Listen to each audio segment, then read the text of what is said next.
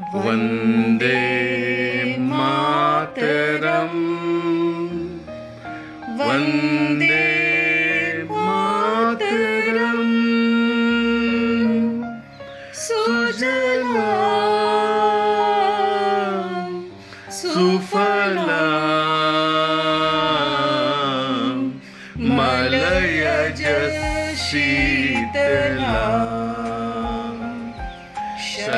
शस्य श्यामला मातरम्। वंदे मातरम्।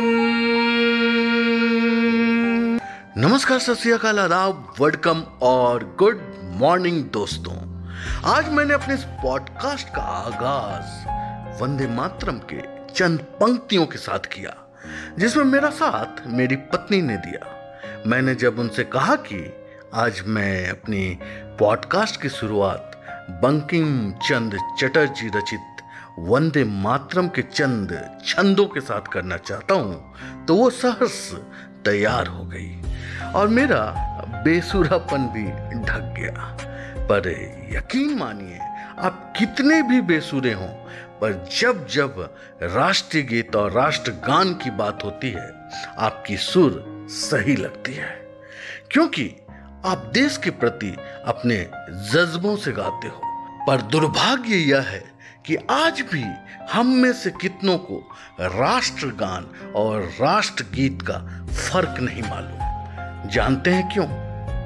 क्योंकि हमारा देश के प्रति, इस माटी के प्रति, इस आज़ादी के प्रति संवेदना छिन्न होती जा रही है।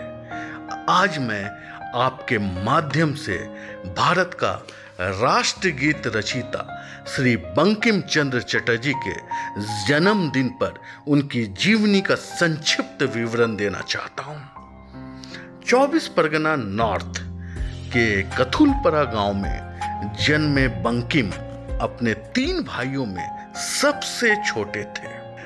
घर में पढ़ाई के माहौल ने बंकिम को पढ़ाई के प्रति एक सच्चे साधक के रूप में प्रेरित किया और हुगली कॉलेजिएट स्कूल से उनकी प्रारंभिक पढ़ाई होती है।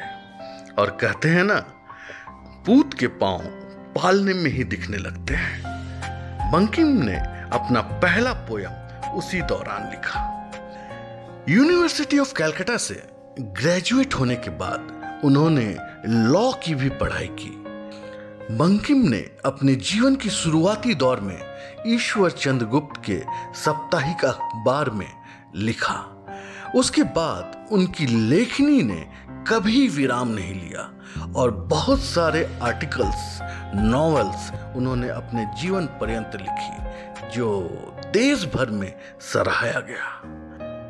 मैं भी इस बात से इत्तेफाक रखता हूँ और शायद बहुत बार कह चुका हूँ कि पढ़ना, भरना है और लिखना, छलकना। जब आप पढ़ते हैं अच्छे अच्छे किताबें ज्ञानवर्धन होती है, तभी आप उन ज्ञानों का उपयोग कर एक अच्छे लेखाकार बन सकते हैं। बंकिम की आनंद मठ नॉवल, जो कि एक सन्यासी की अंग्रेज़ सेना के खिलाफ हथियार उठाने की एक परिकल्पना से लिखी गई है। माना जाता है कि भारत में राष्ट्रीय एकता को जागरूक करने की वो पहली कड़ी थी। और बाद में बंकिम द्वारा रचित राष्ट्रगीत वंदे मातरम को लिखने में वो प्रेरक स्रोत रहा। वंदे मातरम, हमारे देश की इस मिट्टी को माँ के रूप में दिखलाती है और कहती है I worship my motherland for she truly is my mother आज के परिदृश्य में अगर देखें तो हमारे इस राष्ट्रीय गीत को धूमिल करने की कोशिश की जा रही है और इसे धर्म से जोड़कर देखा जा रहा है। हाँ मेरा भी मानना है कि वंदे मातरम एक धार्मिक गीत है और यह धर्म कोई और नहीं, हमारा राष्ट्रीय धर्म है, जिसे हमें हर्षोल्लास के साथ गाना चाहिए। और हाँ अगर अब भी आप में से किसी को राष्ट्रीय गान और राष्ट्रीय गीत में अंतर ना समझ आए तो जरा गूगल ही कर लेना, शायद आप आज ये अंतर समझ पाए।